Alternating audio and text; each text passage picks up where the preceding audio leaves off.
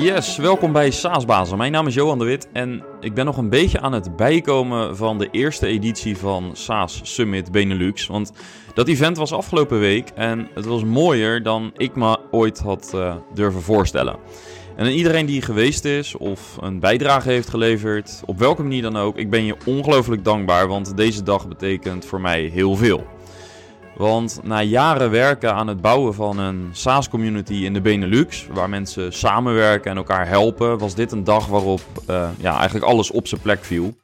En ik zal dat uh, deze dag nooit vergeten. En er gaan er veel meer komen. Bedankt allemaal.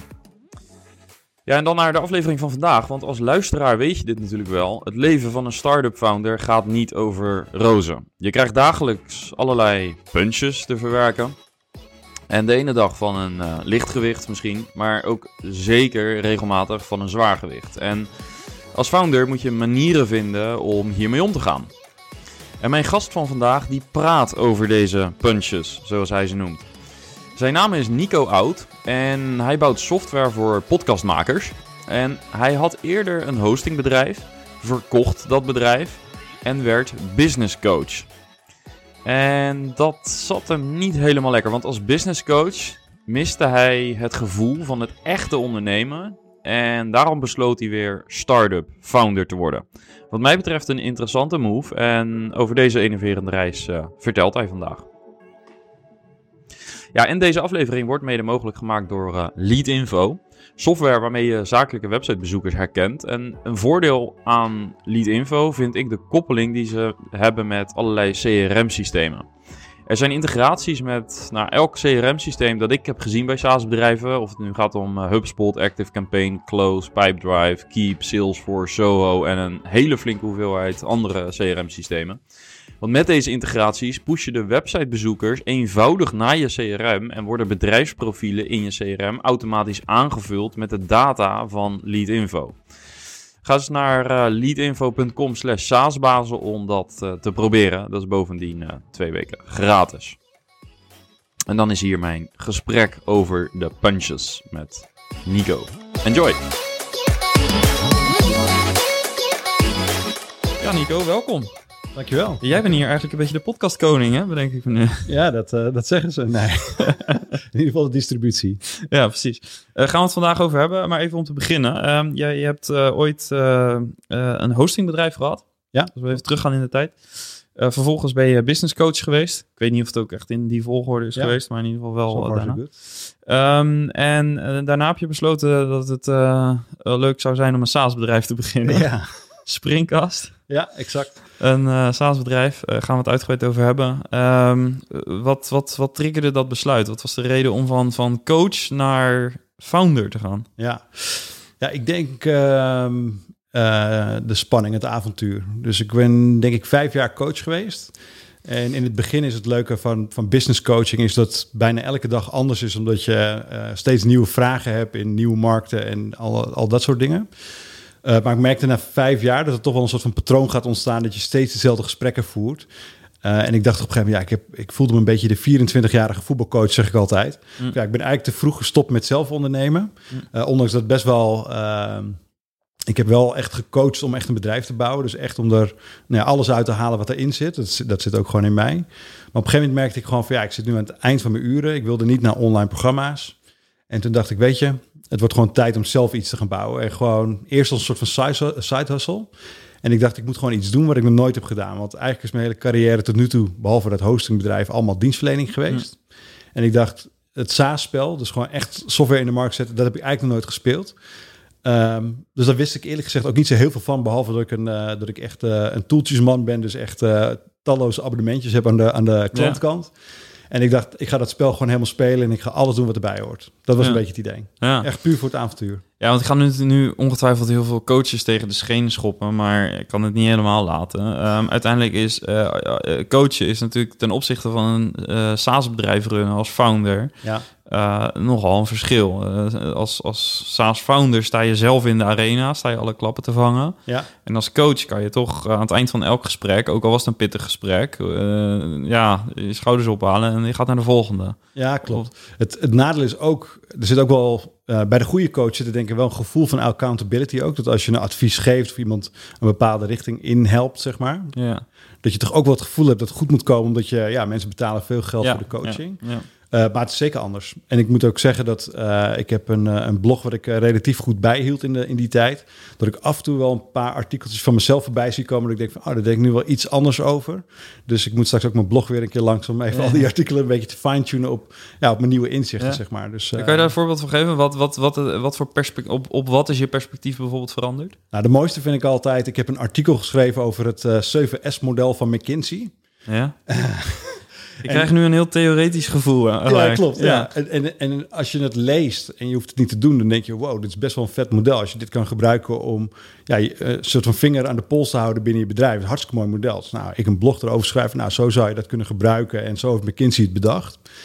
En nu heb ik een start-up en ik heb hem er wel eens bijgepakt. Ik dacht, ja, dat ga ik dus echt niet doen, weet je wel. Ja. Dat is echt, eh, ja, dat is gewoon te veel werk in, in deze fase. Dus nou, dat is bijvoorbeeld zo'n artikel Ja. waarvan ik zeg, ja, voor mijn doelgroep zou ik hem nu aanpassen. En gewoon kijken van hoe kun je het dan praktisch maken. Ja. Of misschien wel zelfs adviseren om het niet te gebruiken als je te klein bent. Ja. En wat zijn voorbeelden van misschien wel coachingprincipes of bepaalde dingen die je in je coaching ook hebt meegegeven aan, aan, aan je coaches, eh, die, wel, die wel heel nuttig zijn voor jou Ja. als founder? Ik denk de, de, dat is de grootste cliché-uitspraak, denk ik, in de, in de advieswereld, zeg maar, als het gaat over coaching, is denk ik het werken aan je bedrijf. Hm. Uh, dat is iets wat ik echt heel structureel doe en dat ik ook heel bewust doe. En ik merk ook wel dat dat, uh, dat het echt een enorme impact kan hebben om soms even een stapje terug te doen. Uh, en echt goed nou ja, in je hoofd te analyseren wat er nou eigenlijk gaande is. Want wat je heel vaak ziet is dat mensen uit een soort van Pavlov-reactie gelijk reageren. Um, en eigenlijk uh, ja, meteen een klap proberen uit te delen als ze een klap hebben ontvangen. Het is een beetje net als Mike Tyson zegt van everybody has a plan until you get punched in the face. En wat de meeste mensen in een Pavlov doen is terugslaan. En ik merk gewoon even vertragen en even ja, reflecteren. Gewoon eens even opnieuw kijken van wat is hier gaande. Ja, ik denk dat het ons... Want ja, wij zijn van die, een van die start-ups waar je gewoon echt continu uh, ja, nieuwe beslissingen moet maken om die groei maar vast te houden. Uh, en ik denk dat af en toe een stap terugnemen, dat het echt bijdraagt aan dat we nog steeds consistent groeien zeg maar, in deze markt. Ja. Dus dat is wel echt zo'n advies die ik heel vaak gaf. Ook wist dat het belangrijk was. Maar waar ik nu echt uh, de, de, waarde van ervaren ook, zeg maar, nu ik het toepas in het bouwen van Springcast. Ja. Wat is de laatste punch geweest die je hebt geïncasseerd waarbij je dit hebt toegepast? Ja, die is echt pijnlijk. Dat was, nou, Kom erop. Ja, daar komt hij hoor. Daar komt hij. Dus we zijn begonnen als podcast host, dus de distributie van uh, je podcast. Toen kwamen we er al redelijk snel achter van oké, okay, het echte probleem zit in het proces voor productie. Dus het is vaak de workflow software. Dus toen hebben we gewoon met een aantal mensen gesproken van nou, oké, hoe zou dat kunnen werken? En daar hebben we een oplossing voor gebouwd. En die oplossing hebben we relatief snel gebouwd en ook uh, opnieuw gevalideerd.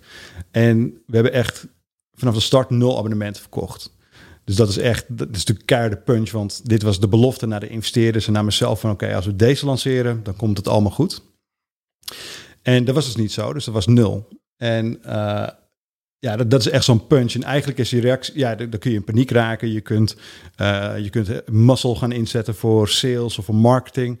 Maar eigenlijk wat we hebben gedaan is gewoon een stap terug van oké, okay, wat was de feedback eigenlijk? En eigenlijk waren het best wel overzichtelijke dingen waarmee we het probleem weer konden fixen. Uh, Om, doordat je zo rationeel was. Ja, dus we zijn gewoon gekeken, wat was nou echt het probleem? En eigenlijk wat we zagen is, we hadden een soort van problem-solution fit. Uh, alleen de, de executie van de solution was nog niet 100%, waardoor de, de value er nog niet echt in zat. En dat kwam eigenlijk, het was een separaat product, wat niet geïntegreerd was.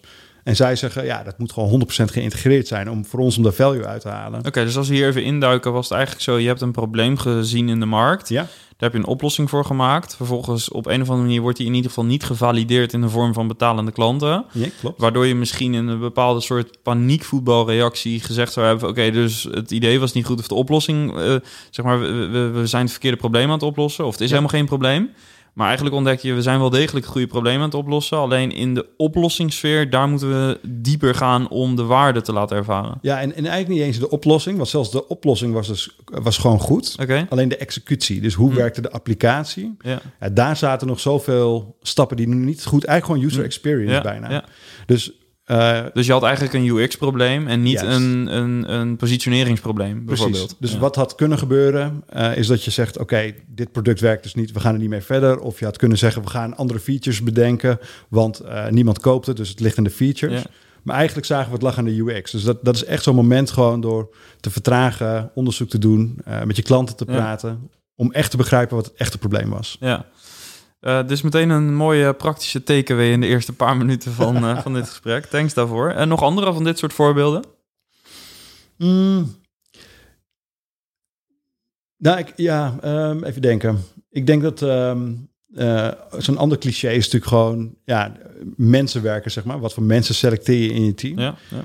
Ehm, en ja, wat ik daar echt heb moeten leren, dat vind ik heel lastig, want ik ben, ik, ik ben ook niet echt een manager, zeg maar. Dus ik merk dat ik redelijk snel connected ben met de mensen. Maar gewoon beseffen dat, ja, dat er een soort van life cycle ook is en een soort van houdbaarheid voor de mensen waarmee je werkt. Eh, ook jezelf. Ehm, eh, dat gesprek heb ik ooit in mijn eigen podcast met drie afleveringen max eh, gehad met Quinten Schevenels. ja. Bekende van de show. Ja, bekende van de show. En die, die zei ook eigenlijk van ja, weet je, je hebt gewoon ook een founder heeft een bepaalde life cycle waarin hij zeg maar waarde toevoegt in de groei van het bedrijf. Eh, maar dat geldt dus ook voor mensen. En dan is het best lastig als je mensen hebt waar je het heel goed mee kan vinden. Maar dat je op een gegeven moment wel merkt, ja, die waarde neemt af. En dat je dan toch, ondanks dat je alles in je, in je lichaam schreeuwt, gewoon we kunnen dit laten werken. Dat je toch op tijd weet van oké, maar hier moet het ophouden omwille van ons allemaal. Ja. En ehm, heb je dan eh, bij, bij dit soort situaties, eh, haal je dan bepaalde soort van coachingsprincipes uit je eigen coachinggereedschapskist? Of eh, heb je zelf nu een coach? Of hoe kom je tot dit soort besluiten en hoe zorg je ervoor dat je zelf scherp blijft? Ja, dus ik, ik zorg vooral. ehm, ik heb wel eens coaches, maar over het algemeen zijn het meer mentoren, zeg maar. Dus mensen die gewoon, ja, die, die of betrokken zijn bij het bedrijf, omdat. ehm, Hoe zie jij het verschil tussen een coach en een mentor? Ja, dit is een heel, hele dunne scheidslijn, maar ik denk dat een mentor zou je van kunnen zeggen, die heeft het trucje alles een keer gedaan. Eh, dus heeft praktijkervaring. Coaches kunnen dat ook hebben. Eh, maar ik denk dat een coach iets verder afstaat. Dus dat, is, dat boek je een sessie en, eh, of een aantal sessies en heb je gesprekken mee. En ik denk dat een mentor, die app je s'avonds als er een grote deal valt. Zo zie ik het Mm. eigenlijk. Mm. Of als er een klant eh, opzegt die heel belangrijk is, dat je s'avonds een appje stuurt van hey yo, dit is er aan de hand. Hoe zou jij dit aanpakken? Dus dat, Ja. daar zou ik het gevoelsmatig het verschil eh, neerleggen. Ja. En wat, wat was jij meer voor je klanten? Of Eh, Ben, want je doet nog wat co- coaching Ik denk dat ernaast? ik meer naar mentor ben gegaan. Dus in de zin van ook eh, vooral die communicatielijnen lopen nu anders. Omdat ik, ja, ik heb nu, als ik al coach, ik doe het bijna niet meer, maar er zijn er twee, drie klantjes of zo die ik nog af, en- eh, af en toe eens doe. En vroeger deed ik er 50 tegelijk. En dan kan ik Ja. niet die hulplijn zijn, want dan ben ik de hele avond aan het appen, weet je Ja, wel. ja, ja. Ehm, zijn er eh, nog andere coachingsprincipes die je binnen Springcast kan toepassen?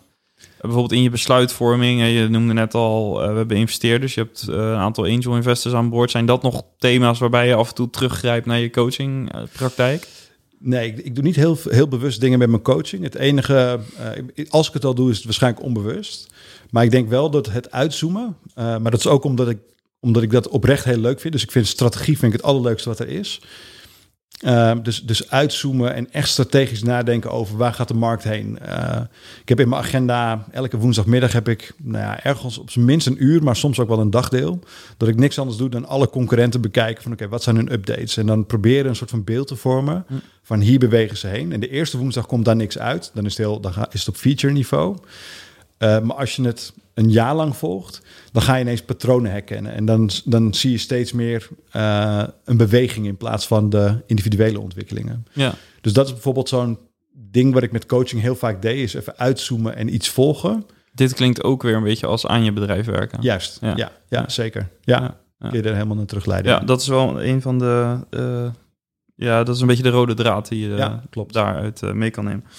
Ehm, ja, dan even naar Springcast. Eh, De naam is al een aantal keer gevallen en eh het woord podcast, eh, het woord podcast natuurlijk ook. Ehm, wat, wat doen jullie precies? Je legt al uit, je zit ook eens in een soort pivot. Eh, hoe ver zijn jullie daarmee? Eh, neem ons even mee. Ja, nee, we zijn, eh, toen ik begon met mijn eigen podcast, ehm, toen viel het mij vooral op, zeg maar, dat er heel veel Amerikaanse partijen waren.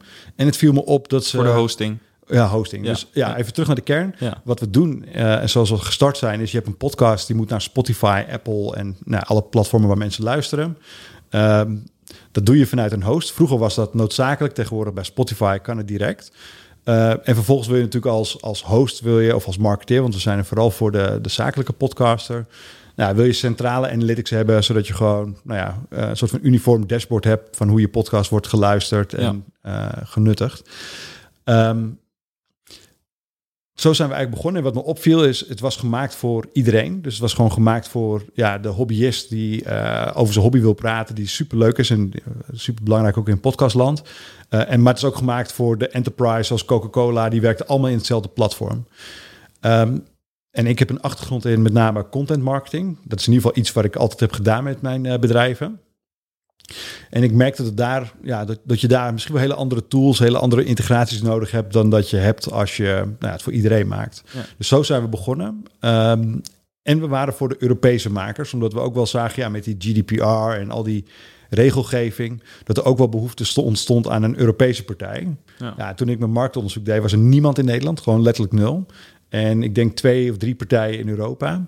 Dus toen was het ook een beetje een soort van opportunity spark. Ik was Ja. al op zoek naar iets nieuws. Ja, want, want, want wat was de volgorde? Was je ehm, echt, had je al besloten van ik ben toe aan een volgend eh, bedrijf en dat zou een SaaS of een productbedrijf moeten worden? Ja. Eh, en liep je toen tegen dit probleem aan of was het andersom? Het is een heel grappig verhaal, want het idee was, ik ben coach en ik wil nu gaan ondernemen. Dus ik wil zelf weer gewoon met mijn ja, poot in de klei staan, zeg maar. Toen dacht ik, ik ga een podcast starten om met mensen te praten. Want als ik met al die mensen praat, dan ontstaat er vanzelf een keer een opportunity. Ja, Nou, toen bleek na aflevering drie, toen ik wilde gaan publiceren van... hey, dit is de opportunity. ja, Eh, want zoals je in het begin al zei, ik heb ooit een hostingbedrijf gehad. Dat heb ik verkocht in 2015. En toen dacht ik nog wel eens bij mezelf, dat was zo mooi om een product te verkopen. Want met dienstverlening, ja, in mijn wereld, dat was een internetbureau, was gewoon zodra de handtekening werd gezet, dan begon het probleem. Dus ik was altijd blijer met een hostingabonnementje van 10 euro dan een webshop-project van 20, 30.000 euro. ja, Dus toen dacht ik eigenlijk van ik zou nog wel eens een keer wat met hosting willen doen, maar niet platte hosting van website hosting. Dus eigenlijk kwam er zoveel samen toen ik ineens merkte van hey, niemand in Nederland doet het. Het is hosting en het heeft te maken met content marketing en ik ken de doelgroep. Ja, dus daar kwam zoveel samen. Zo ontstond eigenlijk de opportunity. ja. En, en wat waren je eerste stappen eh, qua MVP, funding? Wat, wat waren een beetje de eerste stappen die je hebt ondernomen? Ja, dus we hebben echt. eh, dus mijn idee was, ik wil echt de startup way doen. Dus inderdaad met een MVP valideren. En ik heb eigenlijk voor mezelf een soort van milestones gedefinieerd. Eh, en dat heb ik niet volgens boeken gedaan. Dus gewoon volgens mijn eigen start-up model in mijn hoofd ben ik dat gaan volgen. Nou, de eerste, eh, het eerste product hebben we volgens mij voor 5.000 of 6.000 euro gebouwd. was zelfs gebaseerd op WordPress. Hm. Want ja, het is feitelijk gewoon een RSS-feed. We moesten alleen even ombouwen dat audio en nou, dat compatible was met Spotify en zo. Eh, en toen ben ik gewoon gaan kijken van, oké, als ik nu bijvoorbeeld eh 1000 euro AdWords er tegenaan gooi, eh, kunnen we dan überhaupt een klant acquireren? Of in ieder geval een trial. Ehm, nou, dat was gevalideerd, dat ging vrij snel. En ehm, ja, toen was eigenlijk een beetje, ja, toen gingen we eigenlijk over naar, ja, kunnen we dan ook wel inderdaad richting die 100 klanten groeien? Kan dat überhaupt? Eh, dat ging iets minder snel, maar het ging wel. Eh, maar wat vooral een validatiemoment was, was toen... eh, ik denk dat we in één week haalden we toen... en dan waren we net twee weken onderweg. Op de MVP haalden we Binnenlandse Zaken binnen en de Rabobank. Nou, dat was natuurlijk wel een moment dat je dacht van... hé, hey, wat zit daar? Ja. Ehm, Was dat, had je dat al verwacht of was dat nee, een verrassing? totaal niet. Het was echt een verrassing. Ja. Nou, kijk, toen wij lanceerden, toen hadden we eigenlijk geen onderscheidend vermogen, behalve dat we een Nederlandse club waren. Eh, dus toen we releaseden, had ik gewoon in mijn LinkedIn-post had ik gezegd van Nederlandse bodem en pr- privacy was eigenlijk het enige wat we konden bieden, want ons product was ja, inferieur als je het vergelijkt met alles wat er al was. Ja. En ik weet ook dat er mensen in mijn netwerk waren die zeiden van ja, het is toch helemaal geen propositie. Waarom zou ik voor jullie kiezen als het ook gewoon bij eh, Transistor of weet ik veel Ja. wat kan? Maar goed, dat was dus kennelijk een hele sterke propositie voor een hele andere groep. Ja. En ja, eigenlijk Ik, is- ik kan me moment ook nog herinneren, want ik volgde jou al daarvoor op LinkedIn. Ik kan me inderdaad niet specifiek deze post, maar nog wel herinneren dat je het inderdaad heel erg positioneerde Ja. als eh, Nederlandse oplossing. Volgens mij nu meer Europees, denk ik. Klopt, maar ja. eh, toen Nederland. Ehm, en ik was toen ook al podcast host. Het, het, dat triggerde mij onvoldoende, zeg maar. Ik, ik, ik- mijn interesse was ja. Ik denk, ik ga het wel volgen. Maar eh, voor, voor deze groep is waarschijnlijk het GDPR-argument Ja. doorslaggevend geweest. Ja. Ja. Ja, en, en daar zag je dus uiteindelijk, ehm, ehm, als je nu kijkt, zeg maar, waar we nu staan, hoe groot we zijn, en je zou dat naast onze klantenbestand leggen, dan, dan zou je denken dat klopt niet. Jullie kunnen niet zulke klanten hebben. Wij winnen al aanbestedingen, die wonnen we eigenlijk al toen we een jaar oud waren. Ja. Dat verwacht je niet bij een start-up van een jaar oud dat je aanbestedingen wint. Uh, dus ja, dat bleek echt een gouden propositie te zijn in, uh, in Nederland, in ieder geval voor onze, voor onze doelgroep. Uh, en vanuit daaruit zijn we ook natuurlijk ons product. Want ja, je wil je natuurlijk niet alleen maar onderscheiden op, uh, op uh, GDPR en privacy. Dus we zijn natuurlijk het product ook gaan ontwikkelen. Maar ja, dat was dus zo'n milestone. Dat je echt, je zag gewoon de logo's binnenkomen, zo Ja. noem ik het maar even. Ja. Waarvan je echt, ja, daar kon je niet van dromen dat je die vanaf de start zou hebben. Ja, en, en nog heel even, want je zei dus eh, eerst MVP gebouwd. eh, dat was eigenlijk een WordPress-website. eh, eh, 1000 euro AdWords budget ongeveer. Ja, Dus heel lean gestart. Eh, toen uiteindelijk naar 100 klanten, waaronder dus dit soort eh, namen. Ehm, op welk moment heb je besloten om echt... eh, wat was voor jou het moment dat je dacht van... oké, nu gaan we echt vol in investeren, nieuw product bouwen, echt een eerste solide versie? Ik denk dat dat was ehm, ehm, toen op een gegeven moment een investeerder erin kwam. Jeroen, die, we ook, die heeft in het begin ook meegewerkt aan de bouw van Springcast. En die zei, moeten we niet kapitaal ophalen? En eigenlijk was mijn idee gewoon, we gaan bootstrappen. Ehm, en eigenlijk in onze gesprekken kwam ik op een gegeven moment eh, voor mezelf tot de conclusie van... Ja, ik ben net gestart voor het avontuur. En eigenlijk is het te mooi, ook als je kijkt naar het type klanten en de opportunity... is het, is het eigenlijk zonde als ik niet meer gas ga geven. Dus te veel uh, organisch gaan groeien. Dus, en we zagen dat... Nou, toen we met dat idee gingen spelen, toen zag ik dat in Europa... Um, eigenlijk zo'nzelfde speelveld nog steeds was. Dus toen gingen we natuurlijk nadenken van ja, hoe zou dat in Europa kunnen werken? Ja, Ja. zoiets kan je valideren als je geld hebt. Van ja, laten we gewoon eens, uh, uh, weet ik wel, misschien wel 50k burnen in heel Europa. En kijken in welke landen kunnen we al acquisitie uh, plegen met nou ja, normale uh, unit economics. En nou ja, dus toen was eigenlijk het idee van oké, laten we gewoon funding ophalen en gewoon kijken hoe snel kunnen we dit schalen buiten Nederland. Ja, en heb je dat in, in welke volgorde heb je dan? Heb je eerst funding opgehaald en daarna die internationale experimentjes opgezet? Ja, of? exact. Ja, Ja, oké. ja. Ja. Ja, dat kon ik. Kijk, want om dat te kunnen doen, ik werkte tot het moment van funding was ik eigenlijk nog steeds gewoon fulltime coach. Uh, en ja, mijn aandacht begon al wat te verschuiven, omdat ik natuurlijk die tractie wel zag. Ja. Maar eigenlijk was nog steeds het idee van ja, het was een soort van succesvolle side hustle aan het worden. Dus uh, ook om voor mezelf om te kunnen, ja, te, te, kunnen stoppen met coaching. Ik had het wel prima kunnen doen, maar goed, dat voelde qua business case niet goed. Dat ik dacht, nou, als we funding halen, kan ik stoppen met coachen. Kan ik all in gaan. En, want ja, als je zoveel geld gaat burnen, moet je er volop zitten natuurlijk. Ja, ja. Dus dat is een beetje de overweging geweest om dat uh, in die volgorde te doen. Ja. Um, ja, we zitten nu eigenlijk in een soort chronologische tijdlijn. En dat klinkt eigenlijk wel goed. Dus wat was daarna de, de, de volgende stap? Ja. Dit lijkt me heel interessant ook voor founders die in zo'n soortzelfde ja. fase zitten. Van in welke volgorde heb jij het gedaan en wat heb je daaruit geleerd? Wat werkte wel, wat werkte niet? Ja. Dus uh, na dit uh, internationale experiment, uh, wat, wat kwam daarna? Nou, dus de welke landen het... werkten bijvoorbeeld? Nou, dus dat, dat was het experiment. Dus dat is nog wel interessant om bij stil te staan. We gingen dus best wel hard burnen in Europa. En uh, kijk, dan kom je ook op het stukje data. Dus dat, dat was ook, nou, we hebben het over puntjes. Dat was bijvoorbeeld een van de puntjes was... Uh, we gingen heel hard schalen in Europa. En eigenlijk vanaf het moment dat we de kraan openzetten... zagen we dat, uh, de, dat we heel makkelijk nieuwe klanten konden acquireren. Maar trials vooral. Maar dus waar we zagen dat we uh, aan de acquisitiekant ging het hartstikke goed. Dus die metrics en die unit economics op dat vlak klopte echt fantastisch. Um, dus eigenlijk het enige wat we daarna moesten fixen was het idee was van ja, we moeten ze activeren en zorgen dat ze dus converteren naar een betaald abonnement. En dat was eigenlijk, dat, was, dat, was, dat kostte zoveel energie en geld en resources, um, dat ondanks dat de unit economics in ieder geval in het begin van de funnel klopte, dat we toch zeiden van ja, maar in Nederland groeien we zo hard met zo weinig inspanningen, dat, dat daar eigenlijk misschien wel in het begin de grootste opportunity ja. ligt. En wel met, daar wel met conversie. Juist. En, en hoe verklaar je dat de conversie in Nederland uh, veel beter was dan in andere landen? Ja, ik, ik, denk dat het te maken heeft met... Ehm, hier hadden we al een paar mooie logo's. Hele mooie Nederlandse organisaties die we ook als logo's kunnen doen. Uh, maar we merkten dat in het buitenland haalden we vooral de kleinere klanten binnen. Ehm, vooral in landen als Duitsland, ja, daar is natuurlijk ook de, uh, de vestigingslocaties heel belangrijk. Uh, en hetzelfde geldt in UK. Dus we hebben eigenlijk nu nog steeds, hebben in, ja, ik denk bijna in 24 landen hebben we wel klanten. maar ik denk in 23 landen misschien één klant. Weet je wel? Ja. Dus ja, dat heeft met vertalingen te maken. Dus allemaal van die hele kleine dingetjes die, ja, die op een gegeven moment niet meer... Ja, dat, dat was te groot ineens, zeg maar. Ja, je moet te veel lokaliseren toch om dit werkend te krijgen Ja. eh, over Europa. Ja, en onze hypothese was ook weer... Nou ja, bleek dus niet zo te zijn. Van de hypothese was dat we gaan...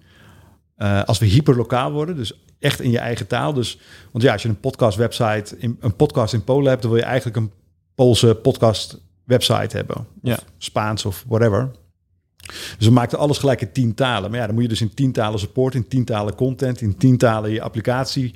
Dus dat werd zo complex om dat ook ja, up-to-date te houden. Dat hebben jullie wel gedaan. Dus jullie Ja. hebben wel en, en daar wel veel overhead eh aan Zeker, eh, zeker. besteed. Ja, ja. Ja, ja. de, de grappige anekdote was ook dat we een klant kregen, een Duitse klant, die zei van ja, ik wil eigenlijk mijn podcast weggooien, maar er staat gooi je kind weg. Dat was de vertaling. En die was ook nog gecheckt door een vertaalbureau. Oké. Ja, dat, dat soort, eh, dat soort, ja, weet je, je ontkomt Ja. er niet aan als je natuurlijk Ja, zo snel iets, zoiets groots opzet. ja.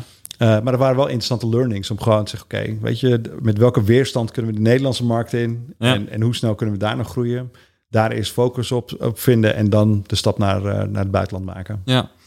Ehm, wat kun je nog vertellen over de manier waarop je de funding hebt ingericht?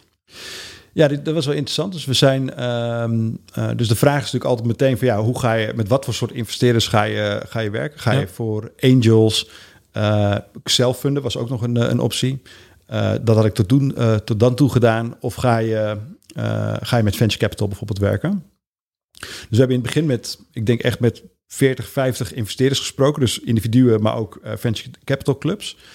Eh, en wat we merkten was dat, omdat we al omzet draaiden, was voor venture capital, ja, vielen we tussen wal en schip. Want het is vaak pre-revenue of vanaf een bepaalde revenue drempel en daar zaten we niet. Ja, dus je zat ergens tussen de 0 en de 20, 30 of zo dan. Ja. De KMRR. Ja, en we zaten in het begin, toen we die ronde gingen doen, zaten we op een paar duizend euro MR. Ja, precies. Dus ja. ja, dat, Nog onder de 10k, dan is Zeker. een visie te ja, vroeg. Ja. nee, konden we gewoon niet vinden. Dus Nee. hè, die zeiden allemaal interessant om je te blijven volgen, maar je bent of je had pre-revenue moeten komen of eh, eh, je moet verder zijn in je revenue eh, journey. Ja. En als je kijkt naar de, de angels, daar hadden we eigenlijk ook vanaf het begin af aan die, die zit er ook iets meer long term in, zeg maar. Dus dat voelde ook wel goed dat je daar, nou ja, ook omdat we nog niet helemaal wisten welk spel we gingen spelen en we wisten ook nog niet helemaal 100% zeker van ja, kun je überhaupt met dit product eh, ooit een 100 miljoen exit eh, halen, zeg maar. Wat natuurlijk toch een soort van validatiemomentje is voor Ja. zo'n eh, venture capital club. Dus toen dachten we, nou, in deze fase passen, passen ook angels gewoon veel beter. En ehm, we hebben toen uiteindelijk hebben we heel veel kleinere angel tickets konden we krijgen. Met mensen die ook heel goed met ons matchten. Dus toen hebben we gezegd, oké, dan gaan we gewoon werken met... Nou, ja, we hebben in de eerste ronde denk ik kleine 20 angels aan boord gehaald. Allemaal ondernemers zelf ook. Dus ehm, eh, allemaal founders ooit geweest of eh, succesvol bedrijf gebouwd. En die zitten allemaal in de stak en daar hebben we gewoon eh, een vertegenwoordiging op, zeg maar. Dus we zijn wel dynamisch, ondanks de vele investeerders nog in beslissingen nemen. En ehm, hebben jullie daarna nog een ronde gedaan of is dat de laatste ronde geweest? Nee, we hebben twee rondes gedaan. Dus toen we op een gegeven moment merkten van... ehm, oké, dit, dit werkt goed in Nederland. We kunnen schalen, dus we weten we hebben een bedrijf wat kan gaan groeien. Ehm, toen zagen we eigenlijk dat er een andere opportunity... dus dat workflow stuk voor podcasters... dus eigenlijk veel meer een ja, podcast management systeem wordt dat veel meer. Eh, dat zagen we als nieuwe opportunity. Maar ja, om dat te bouwen heb je natuurlijk weer funds nodig. Ehm, dus eigenlijk was dit zeg maar een soort van tussenronde hebben we het genoemd. Die eigenlijk net zo groot was als de eerste ronde. Eh, om te kijken van nou, we willen een nieuw product maken, dat gaan valideren en daarmee eh, nou ja, klaarstomen voor een ve- venture capital ronde. Ja. En welke rol spelen die eh, angels die eh, vroeger zijn ingestapt? Eh, in welk opzicht zijn zij betrokken? Ja, dus dat, verschilt per angel. Dus we hebben een paar echt hele fanatieke angels. Dus ehm, ze zijn in ieder geval allemaal, dat hebben we van tevoren natuurlijk ook gecheckt. Van, nou ja, mogen we je bellen als we een probleem hebben waar je zo bij zou kunnen helpen? Zouden we je dan mogen bellen? Als het antwoord nee was, nou dan waren we extra kritisch.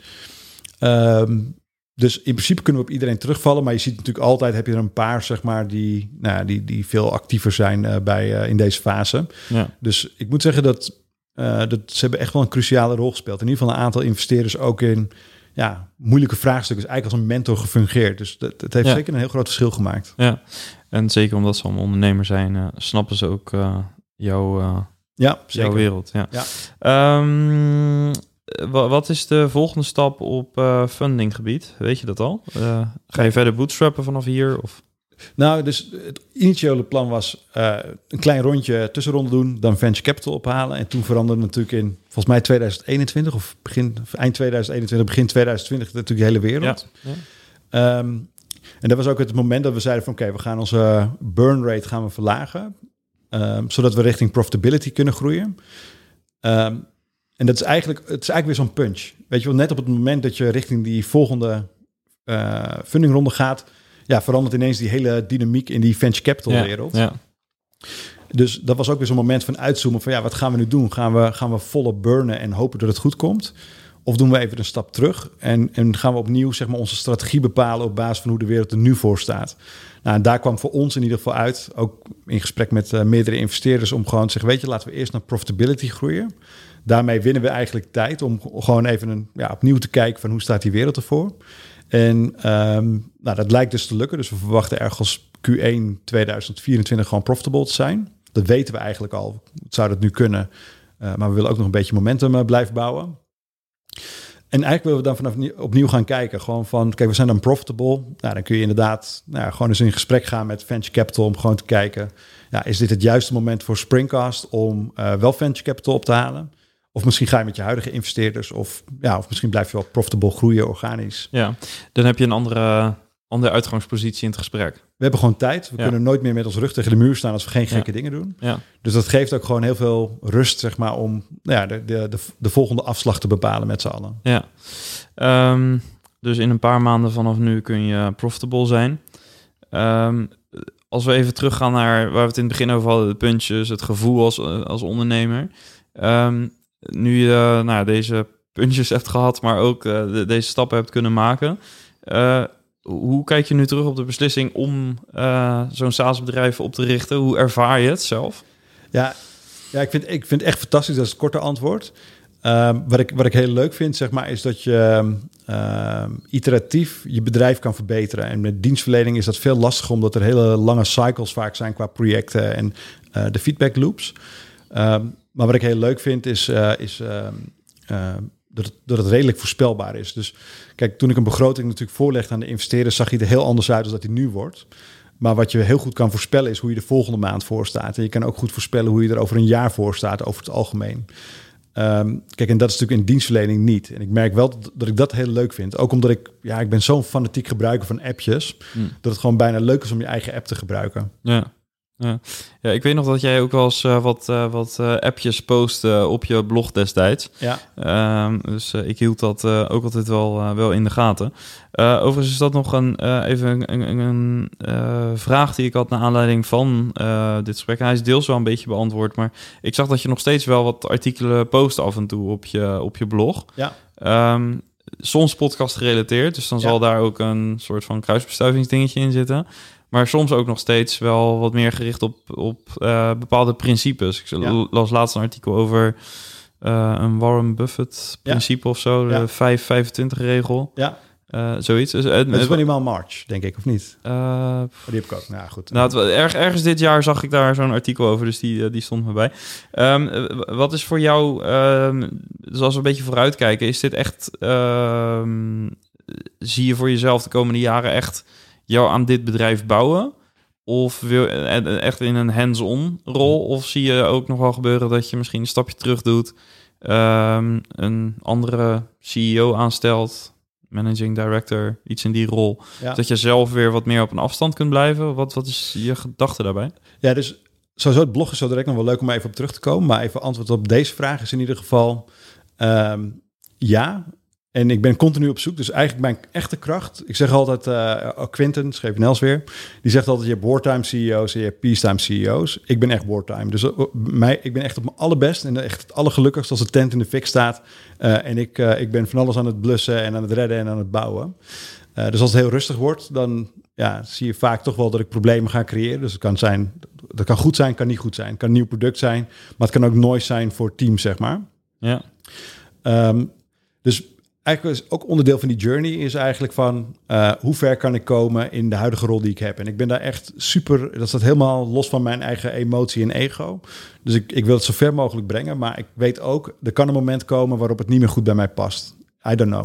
Dus dat is, dat is een van die experimenten. Maar dat betekent dus wel dat je uh, elastisch wil zijn daarin. Dus je wil Zeker. zo ver mogelijk zien te komen. Ja, exact. Ja. ja, dus dat is de ambitie.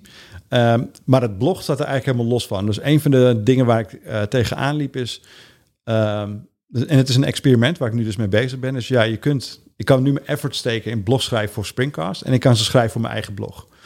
Nou, ik schrijf vrij breed, dus niet alles past op Springcast. Dus mijn eigen blog moet sowieso bijgehouden worden. Maar de, een van de ideeën die ik ook heb is van ja, je kunt natuurlijk als CEO kun je een persoonlijke visie geven over hier gaat de markt heen, bijvoorbeeld qua podcasting. Of je kunt het vanuit Springcast doen. Maar mijn hypothese is dat als je het leest van de founder, dan klinkt het veel meer als visie. En als het komt vanuit het blog, dan voelt het meer als marketingcommunicatie. En ik weet niet of het zo is, maar ik lees nooit de blogs van Achmea zelf. Maar als de CEO van Achmea een visiestuk schrijft in het FD, dan zou ik er meer in geloven dan dat het staat: dit is een artikel van de afdeling marketingcommunicatie. Ja, dus het is ook een soort credibility instrument. Juist, dus ik ben aan het kijken van is founder marketing, moet dat vanuit het brand of kun je founder marketing naast het brand doen? Ja. En dat is gewoon een experiment om gewoon te kijken wat is effectiever ja. in, in, ja, om, het, om het brand neer te zetten. Ja. ja, daar snij je wel een thema aan wat, nou ja, wat je volgens mij als geen ander beheerst. Want ik vond eigenlijk toen je uh, nog vanuit je coachingpraktijk werkte, vond ik dat jouw zichtbaarheid uh, toen eigenlijk al heel goed was. Ik volgde jou, ik weet niet waar, waar het is begonnen, maar ik ben jou ergens gaan volgen, uh, jaren geleden al. Uh, en dat was dus in jouw coaching periode, om zo maar te zeggen. En ik vond toen al dat je heel veel zichtbaarheid en op een hele positieve manier veel zichtbaar was. Um, dus dan kom je ook in het stukje founder, branding, dat soort dingen. Ik heb nog wel eens gesprekken met founders die daar om welke reden dan ook niet zo heel erg in geloven of daar de tijd niet voor maken. Mhm. Wat is wat jou betreft de waar, even los van wat je net zei, een stukje leadership wellicht, credibility. Uh, wat zijn voor jou de rationalen om daar tijd in te investeren? Ja, ik denk dus dat die branding echt ja, ik, ik, denk dat het echt underrated is. En ik was vroeger een van die mensen die zei... ja, branding is op het moment dat je je marketingbudget niet meer kwijt kan, zeg maar. Dat mhm. was wat ik vroeger altijd riep. Ja. Uh, maar ik denk dat Springcast nu, want als je kijkt, ik denk dat wij qua ads en sales en zo burnen we eigenlijk helemaal niet zo heel veel. Ik denk dat wij nu 90% draait op branding. Dus ik, ik zie nu eigenlijk, uh, ook met de start van, uh, van Springcast, dat branding is echt, ik geloof heilig in branding. Ik denk dat het veel krachtiger nog is dan, dan marketing. Um, want toen wij startten, startten er toevallig nog twee mensen met hetzelfde concept als wij. We waren allemaal even vindbaar.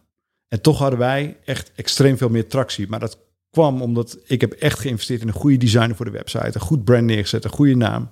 En uiteindelijk was er geen enkel verschil tussen onze producten of onze posities in Google. En toch zag je dat dat het grote verschil maakt. Dus branding is echt, ik, ik, daarom zie ik de waarde ervan in. Ja, en, en misschien even, uh, want er zullen ook mensen zijn die luisteren die, die uh, in het kamp zitten van ja, maar hoe meet je zoiets dan? Mm -hmm dit lijkt me een signaal, maar zijn er ook manieren eh, om echt je branding te meten? Zo ja, wat zijn dat dan?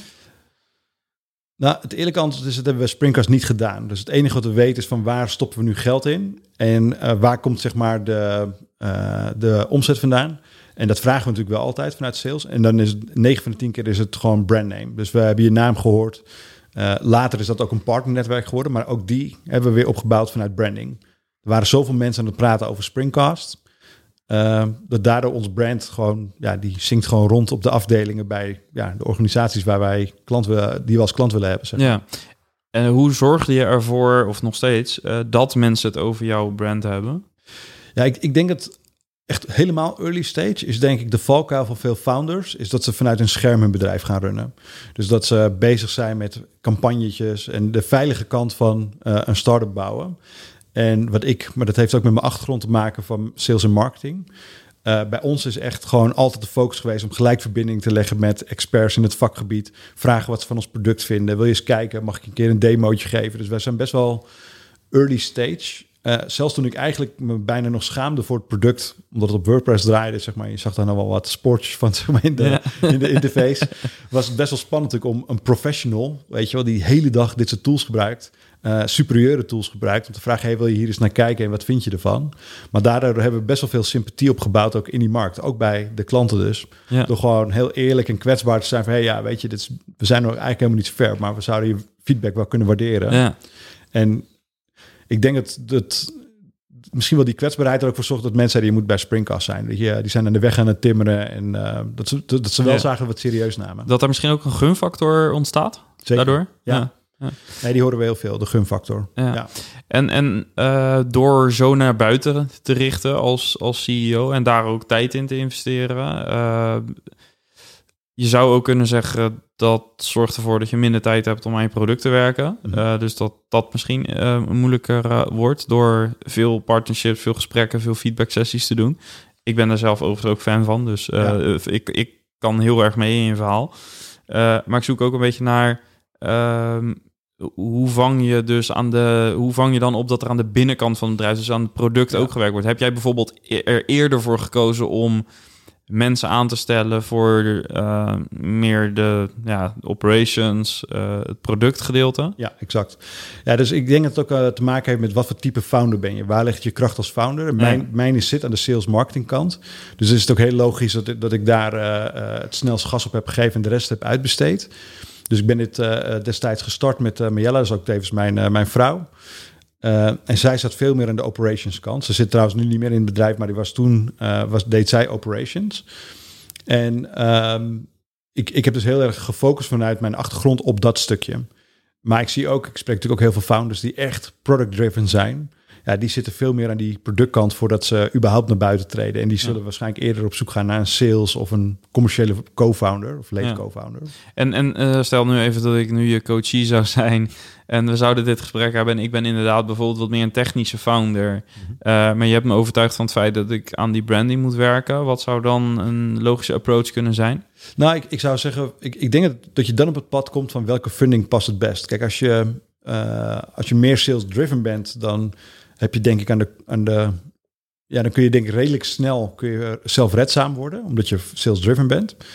Uh, en ik denk als je echt een product founder bent of een technische founder, ja, dan heb je misschien wel funding nodig, zeg maar, om ja, de juiste hires te doen aan de commerciële kant. Uh, ja. Kijk, wij zeggen, maak altijd grapje intern, sales fixes everything. Uh, maar ja, dat is natuurlijk niet zo. ja, het fixt wel in ieder geval dat je altijd op tijd korte termijn in ieder geval wel. Ja, ja, exact. Lange termijn wordt het misschien wat lastiger. En ik denk dat, uh, dus dat je daarmee misschien ook gewoon moet gaan kijken via welke investeerderspad past bij mijn kracht als founding team, zeg maar. Ja. Um, dat lijkt me ook interessant uh, om, uh, om daar in een andere podcast nog eens over te hebben. Om te kijken hoe je, uh, nou ja, zeg maar, je, de teamsamenstelling ook eigenlijk aligned met, je, met de kracht die je zelf hebt, met je funding model, met eigenlijk je, je, je plan om je start-up te bouwen in die, in die eerste vroege dagen. Um, ja, je hebt een aantal keer laten vallen tot slot. je bent een toeltjesman. Mm. Um, ik weet dat uh, er heel veel luisteraars zijn die dat ook zijn. Ja. Uh, die heel erg van tools uh, houden en altijd op zoek zijn naar de nieuwste dingen. zullen we eens een rondje maken? Wat zijn de tools die ja, jij op dit moment graag gebruikt? Ja, superleuk. superleuk. Eigenlijk ben ik nu geneigd om hooi te zeggen al. tools geeks. ja, nee, dat, dat, is wel een leuke ook. want daar zit ook wel weer, uh, daar zie je ook wel de impact van beslissingen. Dus ik ben, ik, eigenlijk ben ik het gewoon, ik ben zeg maar niet van de all-in-one tools, maar echt gewoon van de, uh, de beste tool voor die ene functie, zeg maar. Daar ben ik mm. eigenlijk echt een fan van. En het liefst switch ik elke maand. Dus dat weet ook iedereen die met mij ooit heeft gewerkt, die weet dat migraties zijn bij ons aan de orde van de dag. Ja, ja. Uh, dat kan nu even niet meer. Maar toen wij de keuze maakten voor privacy focused, moesten we dus ook naar de achterkant gaan kijken. Van, ja, welke tools gebruiken we? En sluiten aan op die, uh, op die belofte, zeg maar. Kan de Google Suite nog, HubSpot, ja, dat soort exact. dingen. En er is dus een hele tijd geweest dat wij dat allemaal niet konden gebruiken, omdat die bedrijven dat nog niet voor elkaar hadden. Dus toen zijn wij uiteindelijk bij Soho beland. en Zoho was vroeger natuurlijk een beetje zo'n pakket waarvan je echt dacht, ja, daar wil je echt niet mee werken. maar dat bleek eigenlijk best wel best wel goed te werken. We zijn nu inmiddels wel weer gemigreerd, want ja, Google en zo hebben het goed voor elkaar. Dus we kunnen nu weer de tools gebruiken die we graag willen gebruiken. we hebben ook een privacy officer die dat allemaal voor ons checkt. Ehm, maar uiteindelijk bleek de Soho best wel fijn te werken. Er zijn sommige dingetjes, kleine dingetjes die we af en toe nog wel missen van Soho. Omdat het zo goed geïntegreerd was als suite. Uh, ja, werkte dat best wel fijn. Uh, maar nu gebruiken we G Suite. Uh, voor marketing gebruiken we Active Campaign. Daar ben ik al echt al jaren fan van. ik ben ook Active Campaign consultant geweest in de tijd dat ik me nog bezig hield met marketing automation en content. Uh, dus daar ben ik gewoon fan van. Dus gewoon, je kan klein beginnen, maar je kan echt mega groot schalen met die tool. Dus, je uh, moet alleen iets doen aan hun hosting. Ja. Het is echt de laatste maanden ontzettend traag. Ja, klopt. Wij gebruiken HubSpot voor het ene bedrijf en Active Campaign voor het andere. En ja. het performanceverschil is echt dramatisch. Enorm. enorm. Ja. ja, dus... Uh, en wat leuk is, ik, WordPress is echt zo'n pakket... Weet je wel, iedereen, het heeft iedereen overal gebracht, weet je wel. Maar ergens ben ik klaar met WordPress. Die interface, ik kan het niet meer verdragen. Nee. En dat is een leuke ontwikkeling. Vroeger had je Squarespace voor de kapper. Ja. En Squarespace, we hebben net een accountje aangemaakt. En ik moet zeggen, ik ben echt, ik ben helemaal hooked op dit moment. Dus uh, de nieuwe Springcast website ga ik proberen te bouwen. Want dat vind ik nog steeds het leukste om zelf te doen. Uh, je, zou, je, moet je afvragen of ik dat zou moeten doen, maar dat is natuurlijk het in mijn avontuur ja, van de nacht. ja, ja, Maar Squarespace, daar ben ik op dit moment echt helemaal fan van. Die gaat echt de goede kant op. Heb je ook nog andere tools getest? Ik zie binnen SaaS nu heel veel inderdaad weggaan van... Uh, van WordPress veel naar uh, Webflow gaan. Ja. Framer, maar met name Webflow veel. Squarespace zie ik ook wel hier en daar. Ja, ik heb Framer en Webflow heb ik ook geprobeerd. Ik vind Webflow was voor mij technisch. Dat, in ieder geval mijn hoofd werkt niet zo zoals zij werken. Dus dat, dat sluit niet aan op hoe ik... Uh, is net als TikTok. Dat, zo werkt mijn hoofd gewoon niet, zeg maar. Dus daar kan ik er niks mee. Uh, die andere, die, dat is een Nederlandse founder. Ja. Hoe heet die, zei je? Uh, Framer. Framer. Ja. Daar heb ik ook even naar gekeken. Daar miste ik een paar. Ja, dat is gewoon nerdy stuff. Ik mis, miste gewoon de nerdy stuff. Ja. Um, dus daar, daar, daar, kon ik niet in mee. Ik heb uh, Ghost heb ik nog even geprobeerd. Okay, ja. Qua bloggen fantastisch maken. Ja. Qua team community en zo. Is Ja. echt, uh, nou ja, zit echt op de bloggerskant. Dus Squarespace pakt eigenlijk het beste van alle werelden. Ja. Dus, uh, dus daar ben ik nu mee aan het experimenteren. En uh, ik ben zelfs mijn eigen website uh, in de avontuurtjes aan het kijken of die wil overzetten. Dus dat is echt zo'n tool waarvan ik die me echt volkomen heeft verrast. Ja. Die echt een goede shift maakt. Oké. Okay. nog andere tools die het vermelden waard zijn?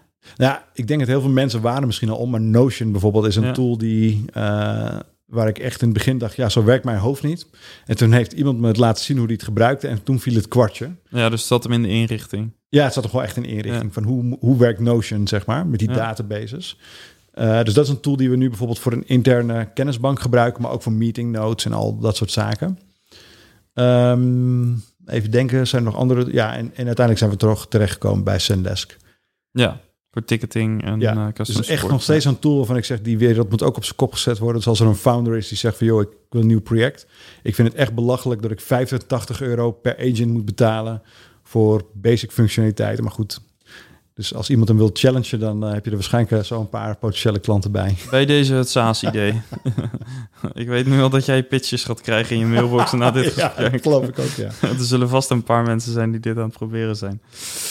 Alright, helemaal goed. Eh, leuk afsluitend rondje. Eh, ik herken er ook wel een aantal. eh, ik herken ze allemaal eigenlijk, maar ik, ik snap ook de keuzes links en rechts.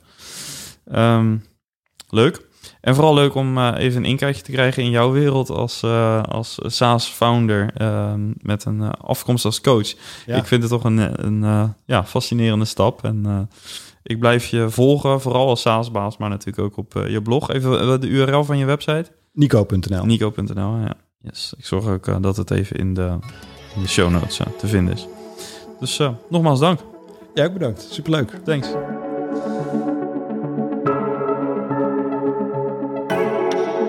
Yes, en tot zover mijn gesprek met Nico. Een verhaal over een enerverende ondernemersreis waar ik zelf veel in herkende. Ja, en dan 130, want dat is het aantal SaaS-apps dat het gemiddelde bedrijf tegenwoordig gebruikt, gemeten in 2022. En de meeste mensen denken dat hun gebruik slechts 50 apps gebruikt.